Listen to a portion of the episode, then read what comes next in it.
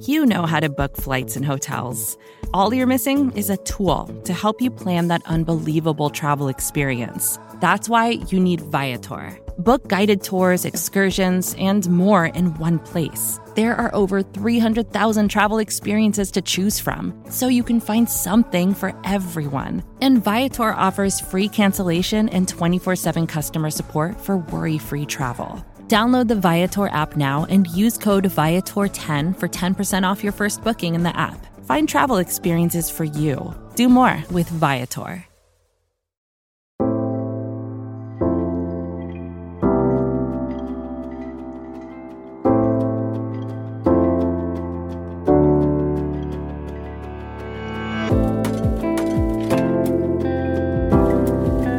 Hi, I'm Arthur Brooks. This is the last episode of The Arthur Brooks Show for this season, a season based on love, why we need it, and how to get it. If this is the first time you're listening, please check out some of the previous episodes in the season. We look at love in many dimensions: love of country, love of work, love of friendship, and why Americans are lonelier than ever before. We also talk about loving your enemies. The first episode was about romantic love and why it's so hard for some people to take risks for romance. Most of the season has looked at love in the context of loving people. But in this last episode, I want to talk about something different. I want to talk about divine love. You know, when it comes to love, most people say they know it when they feel it. And when they think about it, they think about it in the context of loving another person, loving a spouse, loving a child, loving a friend. I get that. But I think a lot about love of something that's not another person. I think about love of God, and it feels different. It feels like a different thing, and I can't quite put my finger on it. That's why we're doing this episode, in no small part because I'm not sure I understand it very well.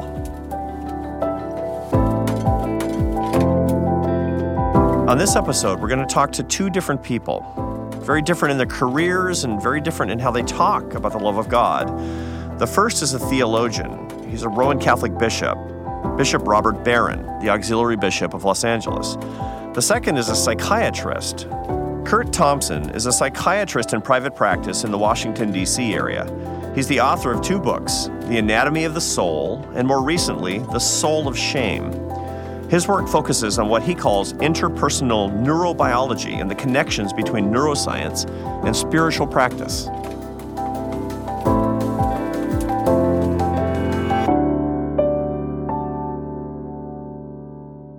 Welcome, Curt. Thanks, Arthur. It's great to be here. Glad you're on the show. We're talking about something that I still don't have figured out. Like, the whole season is about love. Mm. And this one was something I was looking forward to because I wanted to really get to the bottom of the subject, which was the love of the divine. Mm. You know, I've heard my whole life that you should love God. And I talk to people all the time, Christians, Hindus, Muslims, and they talk about loving God. What does that mean?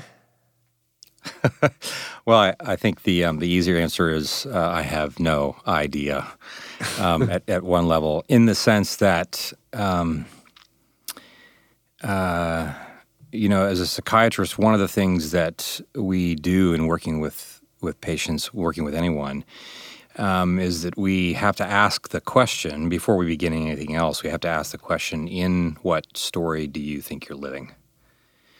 Um, everybody lives as if we believe we're living in some story. We, as human beings, can't not do that. From the time we developed language as toddlers, one word, two word, three word sentences, we're always in the business of telling stories. And so when it comes to the question of what does it mean to love God, we immediately have all kinds of other questions that start to tumble into the conversation, like, well, what God are we talking about, and where did we learn about that, and what's the story that we are embedded in which we learned about that or came to have ideas about that? And so I think that anytime we're talking about notions that are this important, it's important also that we consider that we don't ever answer that question uh, as an individual. I answer that question in the context of a community in which I learn all kinds of things.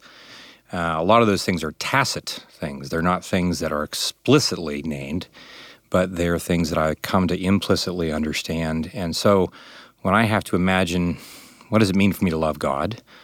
I have all kinds of images and sensations and so forth that will come to my mind, but those things don't ever just uh, emerge outside of a context of the community in which I'm living.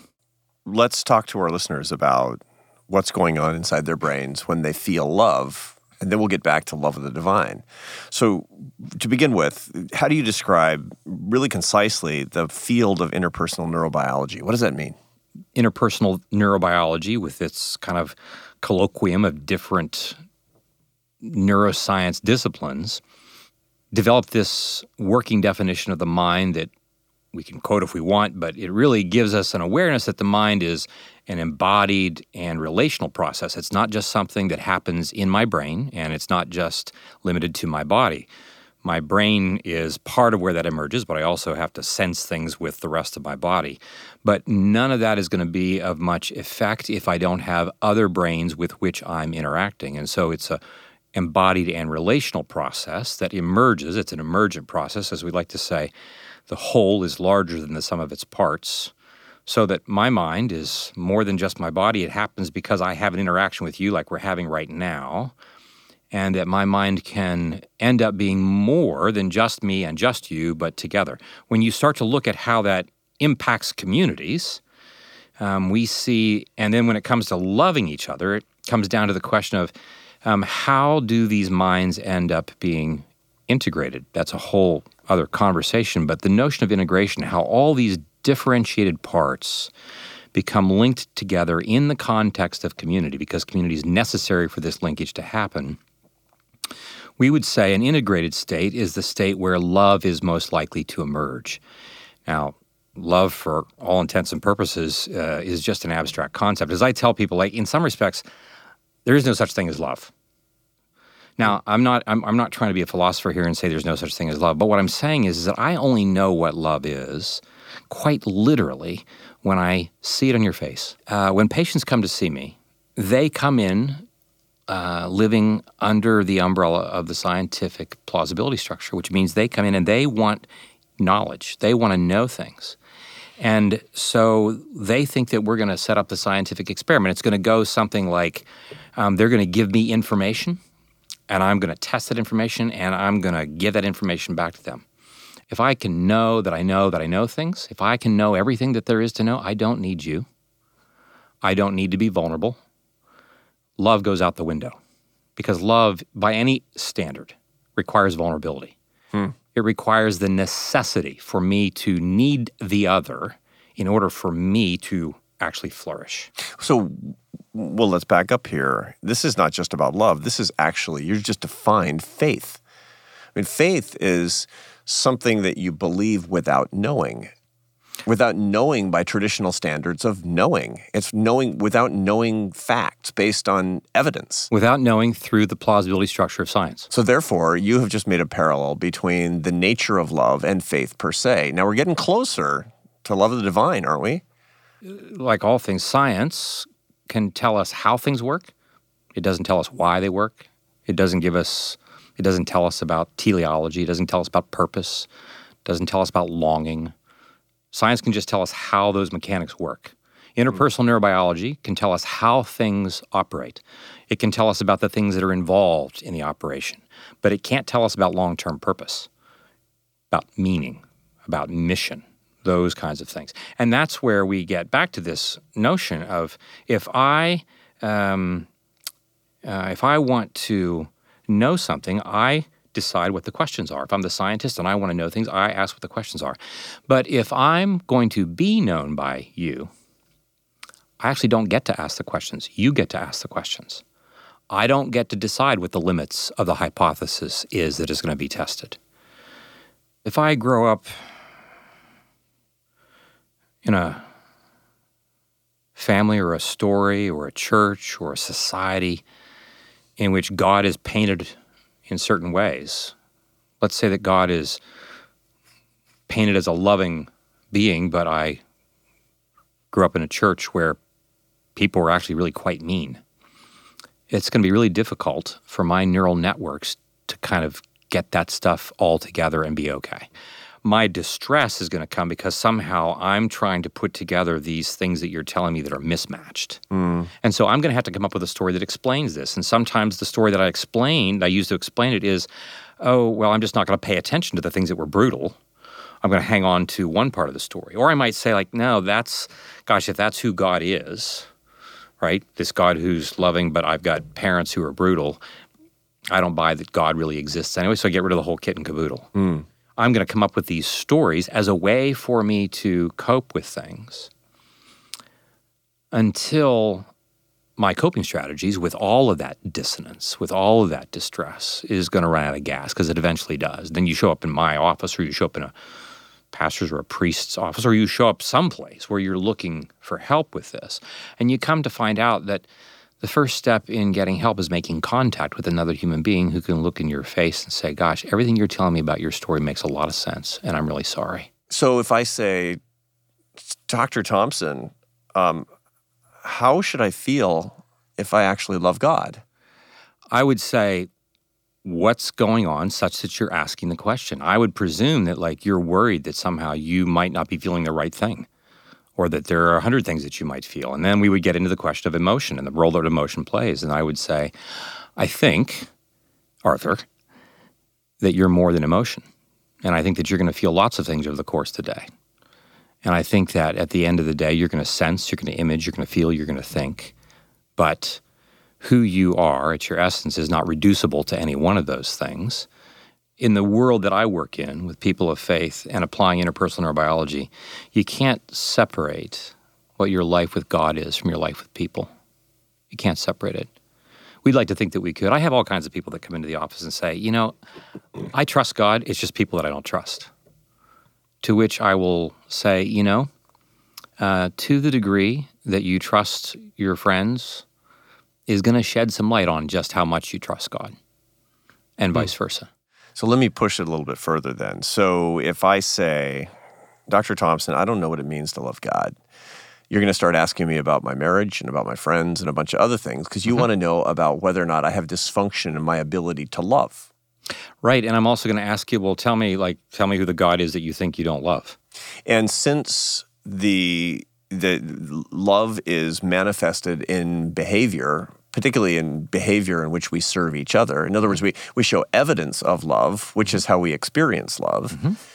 Then perhaps you're going to prescribe to me, if I want to love God more, to do exactly what the Hindus teach and what the Muslims teach and what the Christians teach, is to, to love God by serving my neighbor. That certainly is one way that will that we will include, right? And one of the ways that we talk about that in our in our work, that that, that means serving my neighbor, is not just uh, identifying where does my neighbor have needs, where I can help my neighbor in that way, however that might show up, but also how do I serve my neighbor by actually being vulnerable with my neighbor? Hmm. One of the things that we're doing in our practice uh, that we find is having um, really helpful effect for people is the work that we do in groups.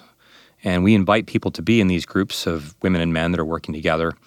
And uh, one of the things I tell members, prospective members, I say, like, I think the group will be helpful for you, but I also think that you will be helpful for the group. But you're not going to be most helpful for the group by coming in and offering insight and wisdom and recommendations for how people can fix their lives. That may happen. But the single most helpful way you're going to be useful for the group is by virtue of your vulnerability, by virtue of you revealing to the group the parts of your life that are broken, the parts of your life where you're not very proud of what's going on, the parts of your life where you have deep longings that aren't being met in other, in your marriage, with your parenting, with your work, so forth and so on. One of the things we talk about uh, in our work is the role that shame plays as a neurophysiologic event, and that it courses through us as individuals, and it geometrically um, enlarges when we apply it. That's your new book, The Soul of Shame. Mm-hmm, right. And one of the things that shame can't tolerate is um, what happens when it's brought into the light. It lives in isolation. It lives in private condemnation. Give me an example.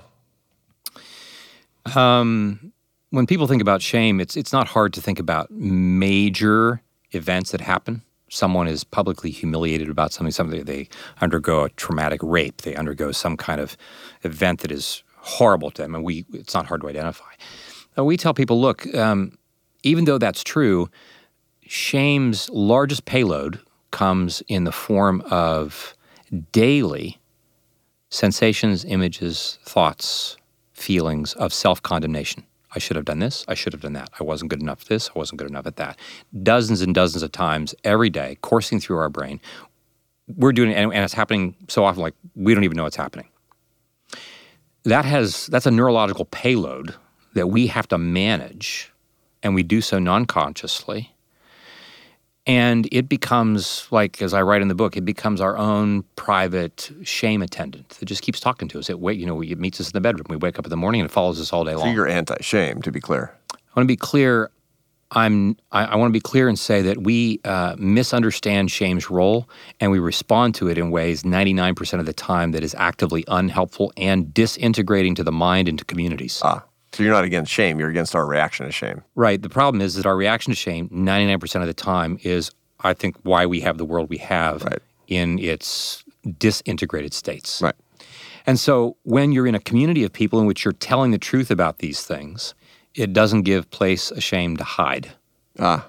And if I'm going to tell you what it's like for me to be me in the parts of me that I hate the most, but I witness mercy coming from you, it necessarily changes neurobiologically for me what's going on in my brain. It means that I am no longer in a position of having to manage this story and its neurobiological correlate by myself. And that means that I now have energy that I didn't have ten minutes ago, that I can access, that I can go home and live differently, because I'm not going home by myself, but I'm going home with Arthur in my head. Hmm. And the more we practice this, the more we find that I'm able to do hard things, not because I've acquired a lot more information, not because I'm smarter, but because I'm more connected to other people. Courage is not just about me having something that nobody else has. Courage is about me having somebody else within me that enables me to do hard things that I otherwise wouldn't do on my own. So let's go back to, again, how people can love the divine who want to, but they don't know. There's It's not necessarily trauma. There's just, look, we have a lot of people who are listening to us who are, they're seekers. You know, they don't know what road they're on. They don't, they don't, they don't know what they believe, but it'd be great. It'd be great to feel like uh, I love the divine, I love God, and God loves me. What's the first step for these people? Well, you know, we, we talk an awful lot about in our in our work, for people of faith and people not of faith, we talk about the role of imagination. And that one of the things, one of the first things that shame does is that it truncates imagination. It shears off our ability to imagine things that we want to be possible, but we're afraid, because if we trust what we think could be possible, failure and shame are waiting for us on the other side of that. And so we don't attempt it. We don't stick our foot out on that ice. And so I would say to our listeners, trust your imagination. But I would also say, trust the community of other people who really want to find the divine. In other words, you need people around you. You need people who are on the same search and who have the same longing in their hearts. These are the people you need to surround yourself with. Now, this is very tangible advice. You don't have to know what you believe. You don't have to know what you're going to find, but you can't be all alone walking down that trail. You got to find other people that you can love as friends who are looking for the divine that they're trying to love as well. I think that's a helpful way to talk about it. I, and and I'm, this is my own wondering about this. I'm not convinced that anybody ever chooses to not follow God just because of intellect. Because I think when we start talking about intellect, we're talking about a phenomenon that I think doesn't exist in the brain apart from emotion. Now, I you know, plenty. I, I have friends who've who've left faith and who would say it's really about an intellectual enterprise. That's all. It's it's boiled down to that. Um, all I can say to that is that my own personal work makes it really hard for me to be persuaded of that. Mostly because um, I don't think that the brain necessarily. Uh, we we talk about the brain and the central nervous system operating bottom to top and right to left. Spinal cord, brainstem, limbic circuitry, right hemisphere, left hemisphere. That's how the brain tends to work. Now, that's right. Overly simplified, but it's still kind of how we do it's things. It's pretty close. So yeah. We say that human beings never make decisions because they make sense. We make sense of things that feel right. Hmm. And the question, of course, is going to be who are going to be the people that I'm with, with whom I'm going to collectively enter into that activity. I'm making sense of stories that are happening to me. I'm making sense of the things that I think. But the sense that I'm making is not simply an intellectual, mathematical thing. That's, emotion is constantly fueling that. Those people, there, there are people who are non-theists who, when they talk about attachment processes, they would say everything that we do in life is either a movement toward or away from relationship. Hmm. So I have, uh, I have a question. I want to know whether or not this is kind of a fair summary of how you see it, about how do we love God. Your your explanation starts with the the the supposition that love is not a feeling, love is something that we create together. It's a it's a thing that people do, that they create it together, and it, and it has feelings associated with it, but it's something that we have to create together. That's the essence of interpersonal neurobiology. Mm-hmm.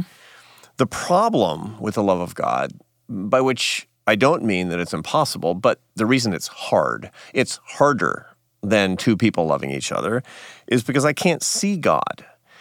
You know, I can see Curt, I can see my wife, and therefore I can tangibly see the co-creation of love. Mm-hmm. But I can't see God, mm-hmm. so I have a harder time understanding and experiencing co-creation. So the objective is to experience co-creation of love, mm-hmm. where I can't see it because mm-hmm. it's not another person. I can't see it in the way that I can see you right now. Right, so it's a different kind of experience, not because it doesn't exist, but because I can't experience God in the same physical way that I can experience the presence of another person. And as such, I can't co-create it in the same tangible physical way. I'm, I'm gonna push this just a little further and say, Uh, when we're growing up and we have these tangible experiences of love with our parents, and then we go off to school, we co-create without them, even though we can't see them. Hmm. When I go out to school, I can't see my mom, I can't see my dad, and yet something has happened in my mind that has enabled them to take up permanence there. It's a phantasm, but it comes from the fact that the physical reality of mom and dad have imprinted that phantasm on your brain. That's harder right. with God. Absolutely. Because we have maybe some vestigial experience of it from something at some point, but mm-hmm. but it, it is less tangible. It is less it is. tangible, and it requires greater maturity. Mm-hmm. But it's basically, we're talking about the same thing. We just can't experience God the way that we experience another person. Therefore, it's not impossible. It's just harder to do the same thing. So you've given us two pieces of advice, however. If we want to have that experience without having the, you know, the easy route of having love with another person who's sitting across the table or at one time was sitting across the table, you've recommended two things. Number one is to to try to have that experience with other people. Mm-hmm. That's right. Because that's, you gotta, you're basically wiring spiritual batteries together. Mm-hmm. There's more power where there's more people. Mm-hmm. There's more insight where there's more people. Mm-hmm. But there's also the model of love with our co-seekers. So, so that's advice. Piece of advice number one, don't go it alone. Piece of advice number two that you're giving us, if we want to find this, but it's hard to love God, mm-hmm. is to love God, love the creations of God, mm-hmm. to love others. And the way that we do that is to co-create love with other people and to and to engage in acts of service toward the creations of a loving God. That's part. That's that's two. That, that's part two A. What's part two B? Part two B is that we have to allow ourselves to be loved uh. by others. The issue of vulnerability is absolutely crucial. It's not hard for us to come up with all kinds of acts of service. Uh-huh. The real question is, before whom will I allow my most vulnerable self to be received and seen and known? Because I can't give people what I don't have. Sooner or later, my acts of service are going to run out of gas if I'm not receiving from others what it is that I want to give. Hmm. This is um, this is super helpful. You haven't told me there's something wrong because I don't understand love of God. You've said relax, go on the journey together, love others, and be loved, and let the rest fall in its place. Right on. Curt Thompson, thank you. Thanks for having me.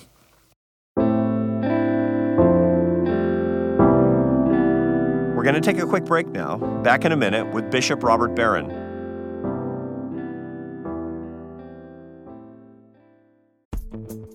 Vacations can be tricky. You already know how to book flights and hotels, but now the only thing you're missing is, you know, the actual travel experience. Because is it really a vacation if you're just sitting around like you would at home? You need a tool to get the most out of your time away. That's where Viator steps in. You can book guided tours, activities, excursions, and more in one place to make your trip truly unforgettable. Viator has over three hundred thousand travel experiences to choose from. Everything from simple tours to extreme adventures and all the niche, interesting stuff in between. So you can plan something that everyone you're traveling with will enjoy. Real traveler reviews give the inside scoop from people who already been on the experiences you're considering, so you can plan with confidence. Free cancellation helps you plan for the unexpected. And twenty-four seven customer support means you can travel worry-free. Download the Viator app now and use code Viator ten for ten percent off your first booking in the app. Find travel experiences for you. Do more with Viator.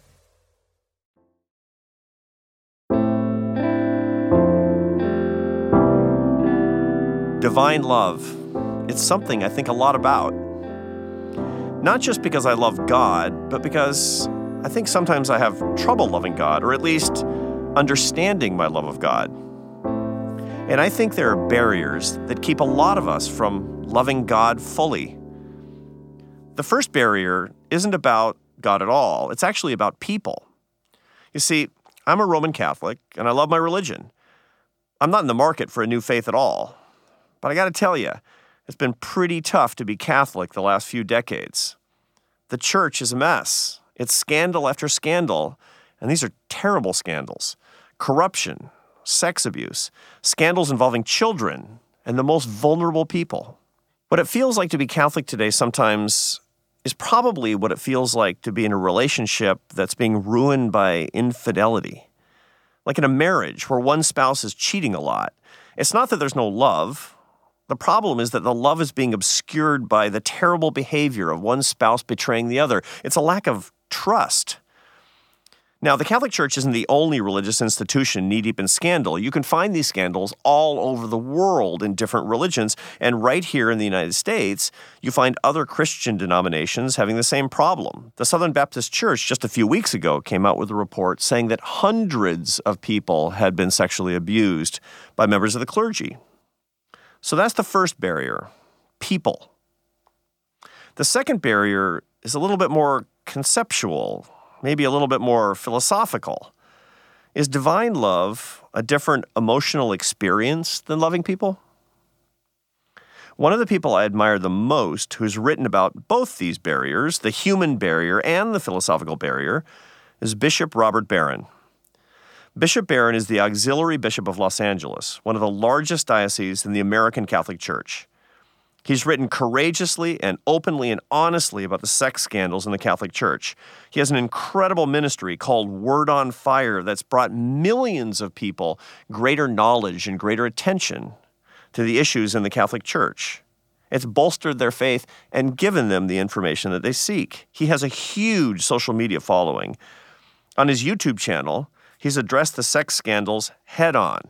Hey, everybody, this is Bishop Barron. I want to speak to you again about this terrible crisis we're passing through in the church, this crisis of sexual abuse and the countenancing of it by, by some uh, bishops. I know I spoke to you a couple days ago, but what's been striking me recently is the number of people who seem to be calling for Um, the abandonment of the church. Like, because of this crisis, it's time for us to leave the church. We simply had enough. Now, can I just say this? I totally understand people's feelings. I share them. The feelings of anger and frustration. I get it. I get it. But can I also suggest, I think this is precisely the wrong strategy at this moment in the church's life. Leaving is not what we ought to be doing. What we ought to be doing is fighting. That kind of courage has been helpful to a lot of people, including me. But Bishop Barron has also been exceptionally helpful to me personally in my own faith journey to understand what it means to love God. Of these two barriers, the barrier of human scandal and the barrier of philosophically understanding the love of God, we're going to focus a lot more on the second on this episode. We're going to try to define it and make it easier to understand for people who are religious and for people who aren't religious. That's where we're going to start in our conversation with Bishop Barron. Bishop Barron is a scholar of Saint Thomas Aquinas, so we started talking about the nature of divine love using the definition of love that Saint Thomas used.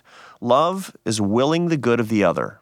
We tend to think of love primarily in emotional terms. That's that's sort of a modernism, and there's a lot of history behind that. Um, Aquinas, in his typically sort of pithy, embracing way, says to love is to will the good of the other.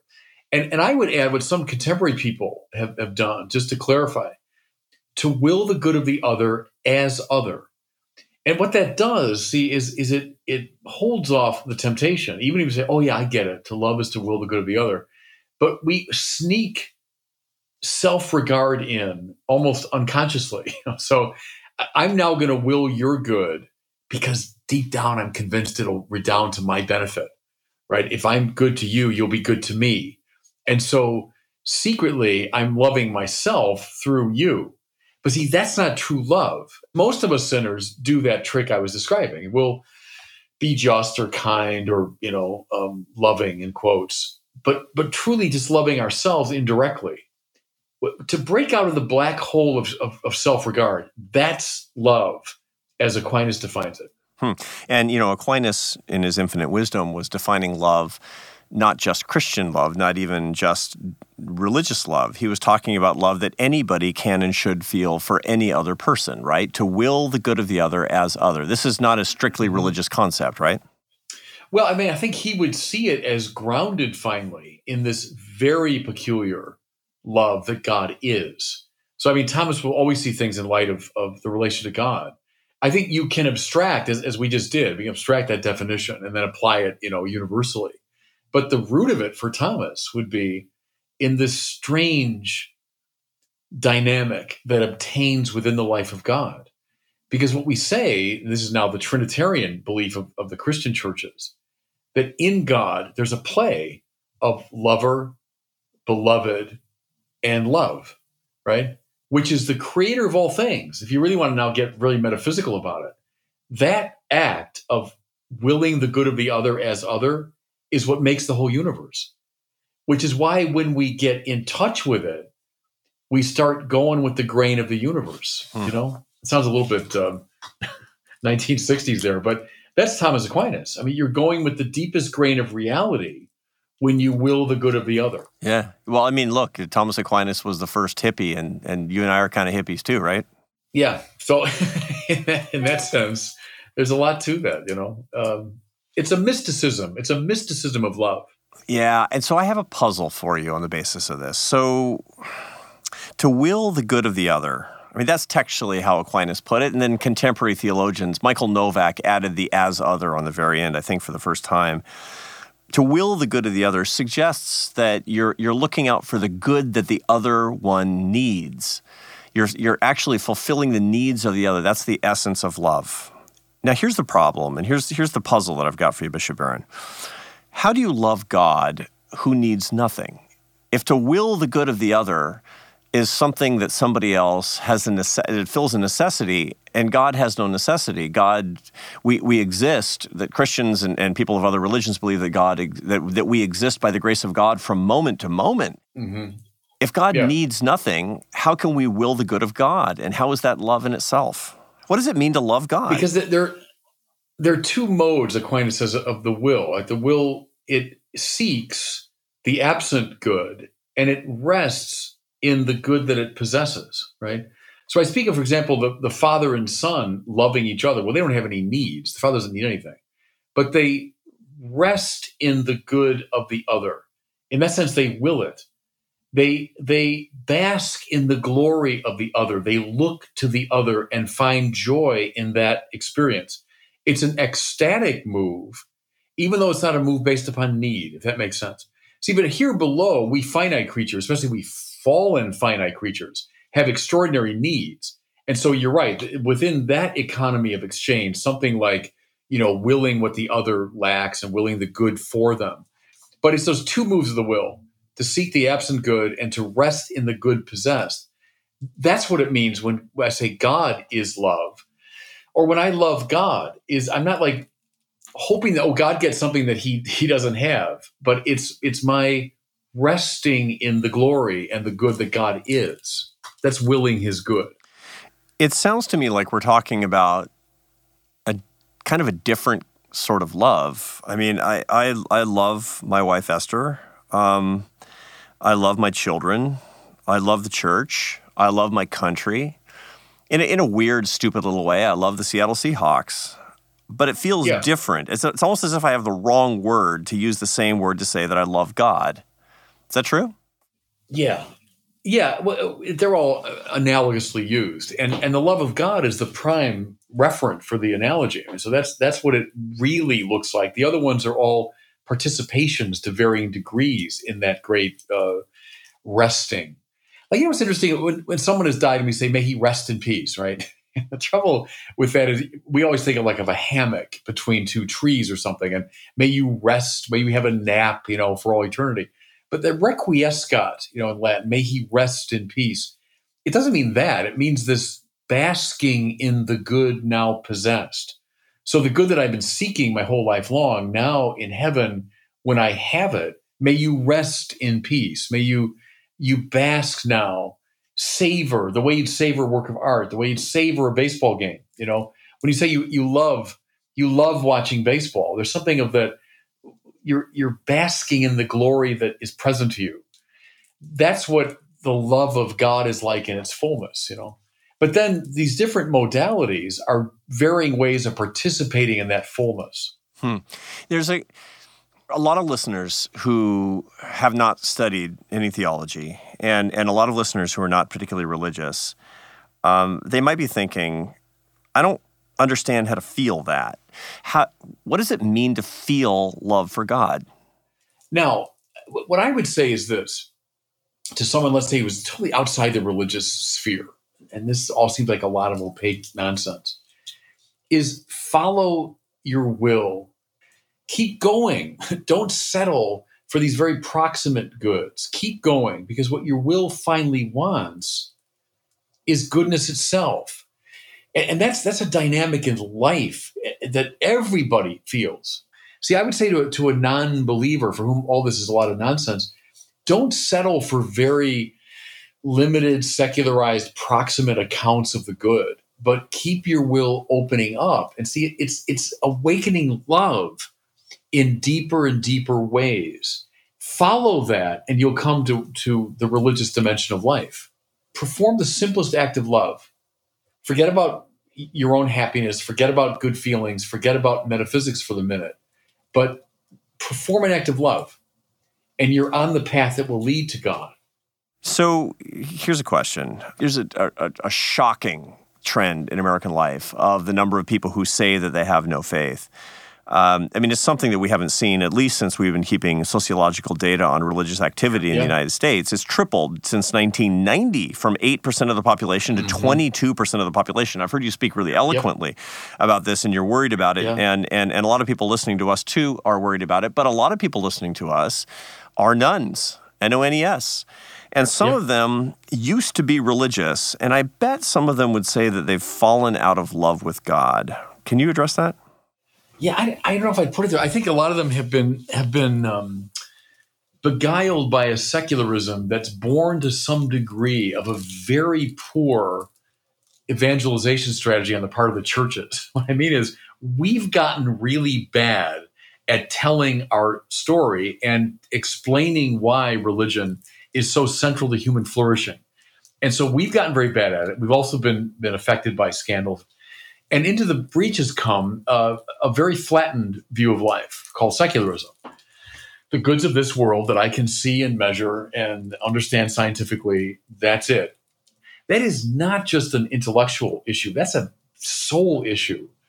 And, and a lot of the suffering that we see, especially in young people, and these, the depression and the suicidal stuff and all of that is coming from a loss of the transcendent, which does violence to the human spirit. So it, it's, a, it's, I would argue, the crisis of our time. It is this crisis of, of, a, of an aggressive secularism that's shutting down the human spirit. It's shutting down the mind, shutting down the will, forcing us to be satisfied with very low-level um, attainments.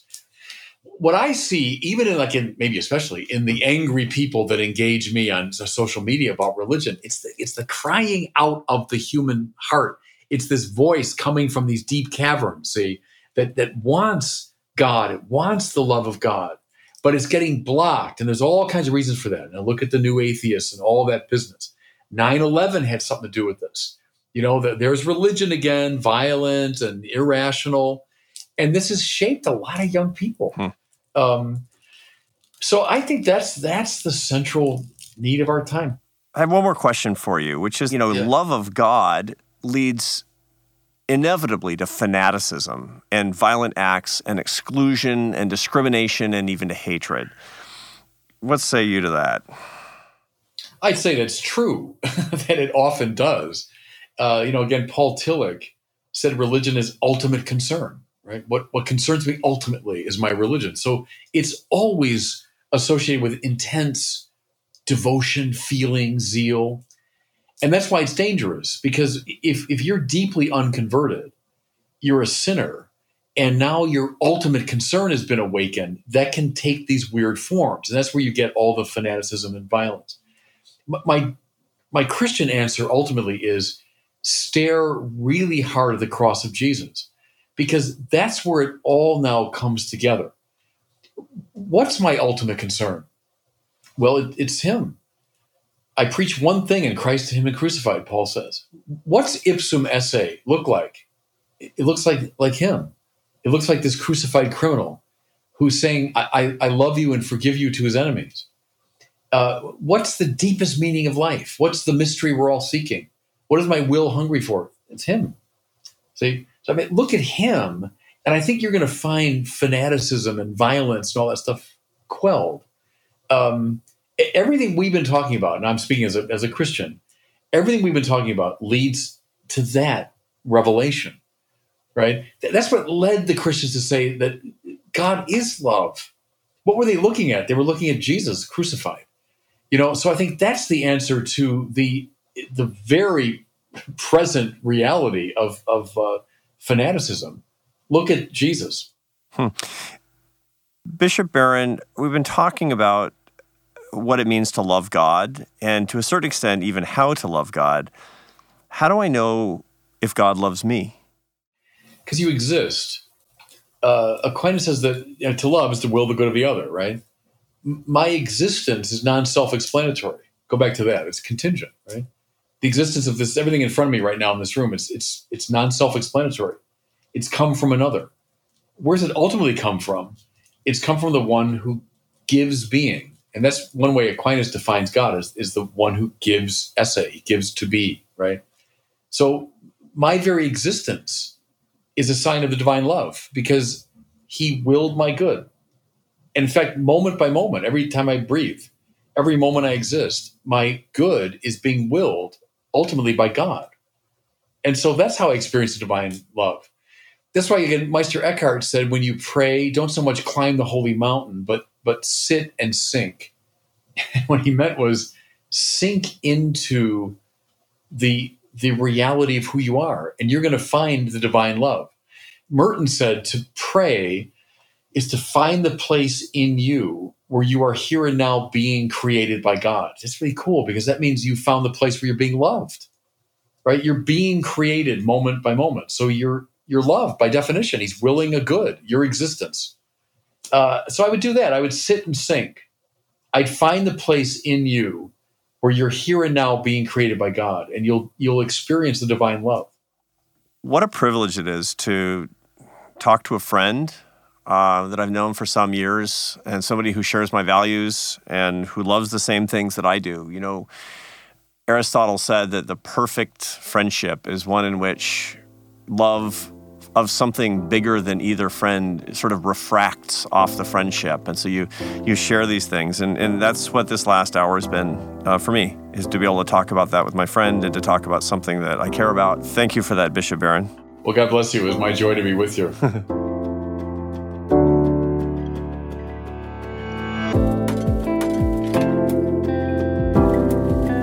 Of all the episodes of The Arthur Brooks Show this season about love, I think that this one, in a way, is the most philosophical and the least definitive.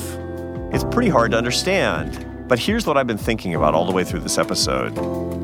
I've come a pretty long way on my journey, and the journey is really what the love of the divine is all about, isn't it? It's not about the destination of achieving it definitively once and for all in your life. It's an adventure. It's a great adventure. And it's the adventure I get to keep looking forward to for the rest of my life. You know what? I love that. Our team at A E I is Cece Gallagly and Nathan Thompson. At Vox Media, Golda Arthur is senior producer, Jarrett Floyd is our engineer, and Nishaf Kurwa is executive producer of audio. Our theme music is composed by Gautam Shrikishan. A special thanks this season to Zach Kahn, Senior Manager of Podcast Marketing at Vox Media. You can get in touch with the show via email, arthur brooks show at vox media dot com, and on Twitter, I'm at Arthur Brooks. Please rate and review the podcast, and if you like the season, tell a friend and get them to subscribe to the show on Apple Podcasts or wherever you're listening to this. Thanks for listening.